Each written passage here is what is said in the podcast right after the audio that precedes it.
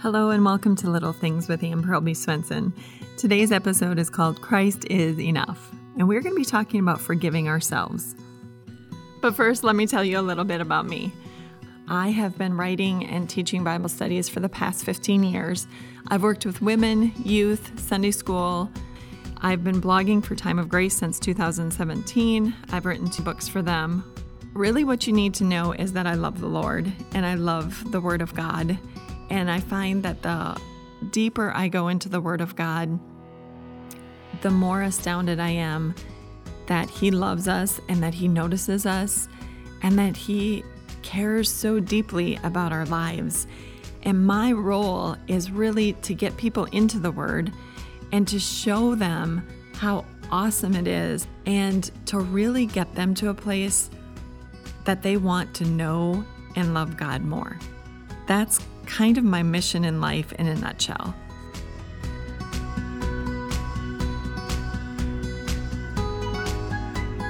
And hopefully, by the end of this episode, you are going to be convinced that your past sins have no reason to hold you down.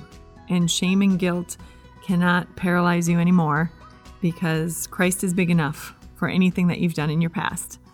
So let's get started. First of all, I just want to acknowledge that a lot of times when we have been caught in a sin, we don't come out of that quickly. There are times that people can turn from their sins immediately, but sometimes it's a process. And that's what causes a lot of the sin and guilt, or the shame and guilt, sorry, in our life is that we may have wasted a lot of time um, being caught in a sin before realizing that that was not God's way or that's not the way that we should do things. And so a lot of time was wasted. We may have hurt a lot of people's feelings, and that can really weigh us down. So look, for instance, at the prodigal son, the parable that Jesus told us about. The son took everything that his father was willing to give him for his inheritance, and he went off and he partied. And his brother clues us in later that he spent his money on prostitutes and for a time, you know, I'm sure it seemed really fun and very satisfying because sin is very satisfying for a time. That that is the lure, right? If it wasn't satisfying, then people wouldn't do it. Um, you know, we're told that the devil masquerades as an angel of light. He makes the temptations in front of us look very good. Look at the temptations that he put before Jesus you can have all the kingdoms of the earth. Um, that seems like a pretty nice deal. You can be comfortable, use your power to be well fed. Um, of again, that sounds like a an okay thing. Like that's something I kind of want, especially when I'm hungry. Um, so Satan really traps us into these things that for a time and for a season can be a ton of fun can be very satisfying and can really bring a lot of pleasure. The problem is is that if they're against God's will, which all sin is, then we know there's a reason that God tells us not to do that. That is not the path of abundance. Um, God doesn't tell us not to do things because He wants us to be depressed and sad and miss out on a ton. He actually gives us commands because He really wants to bless our lives. So the prodigal son finally wakes up and realizes that this is not the life he thought he would have. He has no friends. The friends were gone when the money was gone. He is hungry and he longs for that abundant life that his father can give. And when he comes to his senses, he goes back home. So, through the process that God takes us through to get us back where we need to be, we a lot of times realize that we have burned a lot of bridges and that we have hurt people that we shouldn't have hurt and that we didn't want to hurt. But because we were trapped in our sin and trapped in that wrong thinking for a season, we did.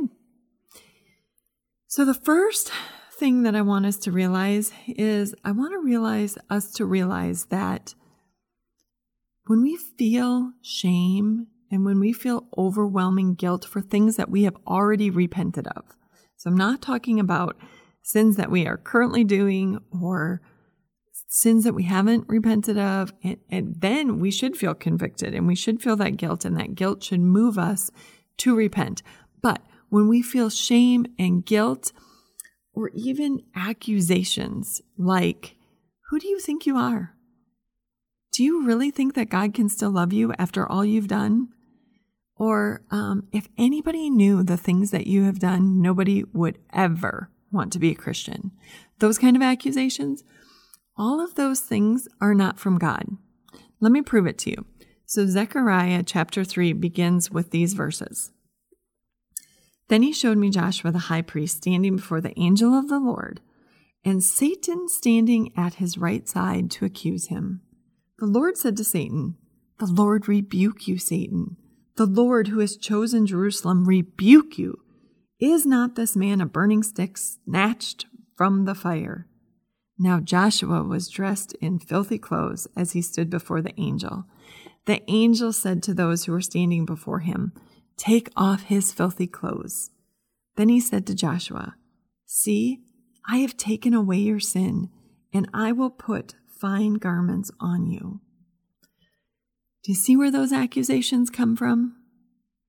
They come from the exact same person who tempts us into sin to begin with.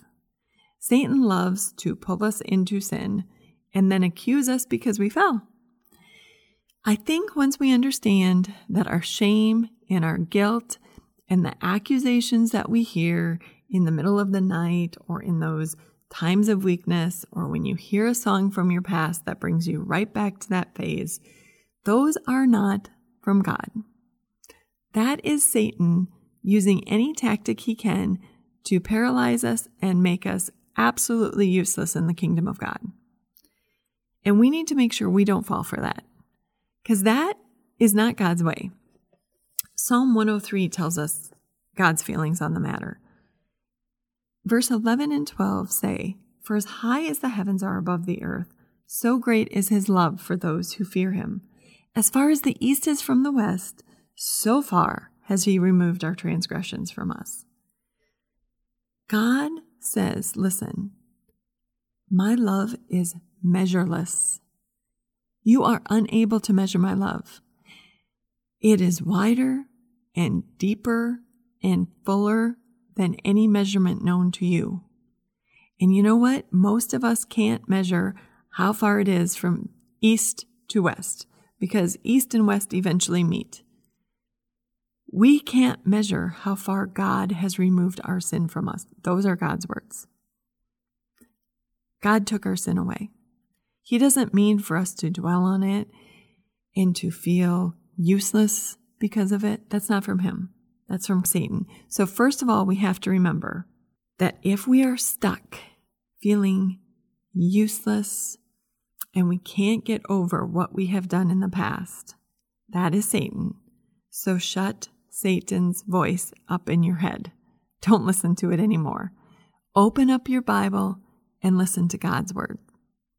And listen to how God feels about you. Because guess what? He loves you and He has forgiven you.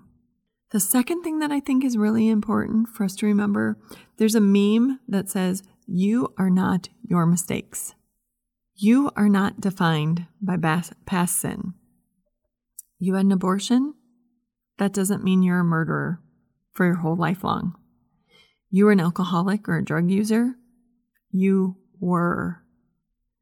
I know that in AA and um, when you go through treatment, they say, you know, you once an alcoholic, always an alcoholic. This is something you're going to have to deal with your whole life. Yes, great.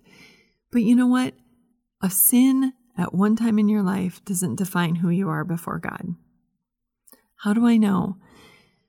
Because Peter, who was a disciple of Jesus, wrote, You are a chosen people, a royal priesthood, a holy nation, a people belonging to God.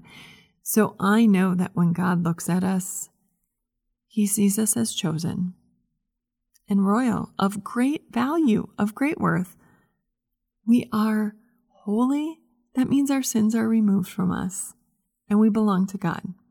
So, whatever labels the world may put on us, that is not God's way. Look at the thief on the cross. what label did he wear? Thief. And what did Jesus say? Today you are going to be with me in paradise. So, you know, let's not define ourselves by our past and by the mistakes that we've made. Let's not do that. Let's define ourselves as chosen, beloved children of God who are forgiven. And then let's forgive ourselves for that.